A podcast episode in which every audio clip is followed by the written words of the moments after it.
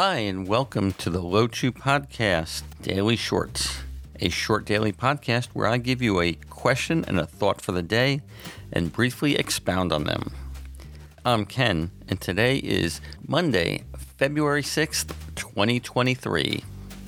Our question of the day: what trend are you tired of?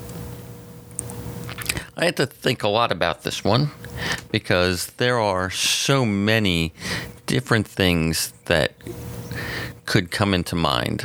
But when I really considered it, the trend I'm most tired of is the media always highlighting the negative in our society instead of bringing out the positive.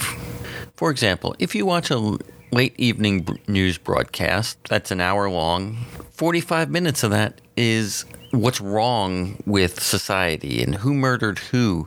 The The feel-good, happy stories are one, maybe two at the most of that hour. So I would love for for us to go back to uh, a time when the media was reporting the news in an unbiased fashion instead of trying to get an uprising and just keep everyone angry and, you know, afraid.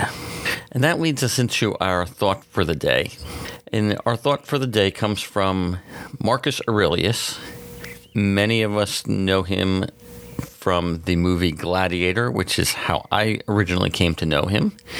But he is known as the last of the five good emperors of Rome. He is a Stoic philosopher. And yes, he was a Roman emperor. So our thought for the day: the happiness of your life depends upon the quality of your thoughts.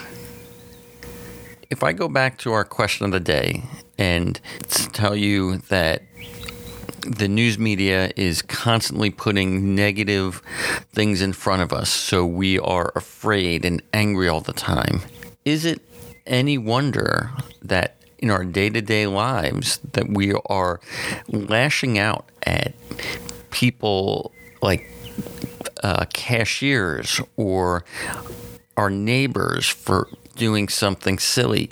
If your thoughts are happy, if they are thoughts of contentment and beauty and excitement, that's how you're going to live your life.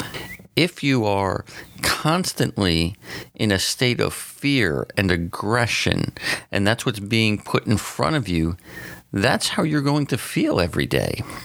Take a brief moment and stand back and think about the way you feel from day to day, from minute to minute. Are you angry, depressed, full of anxiety? Take a good look at the thoughts that are in your head and try and replace them with thoughts of happiness, things that make you wonder and excited and puts a smile on your face.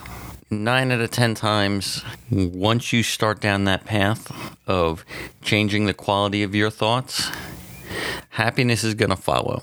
And if it doesn't, give me a ring. We'll talk, we'll have a drink, and we'll work on that happiness together. Thanks for listening today, and I'll talk to you again tomorrow.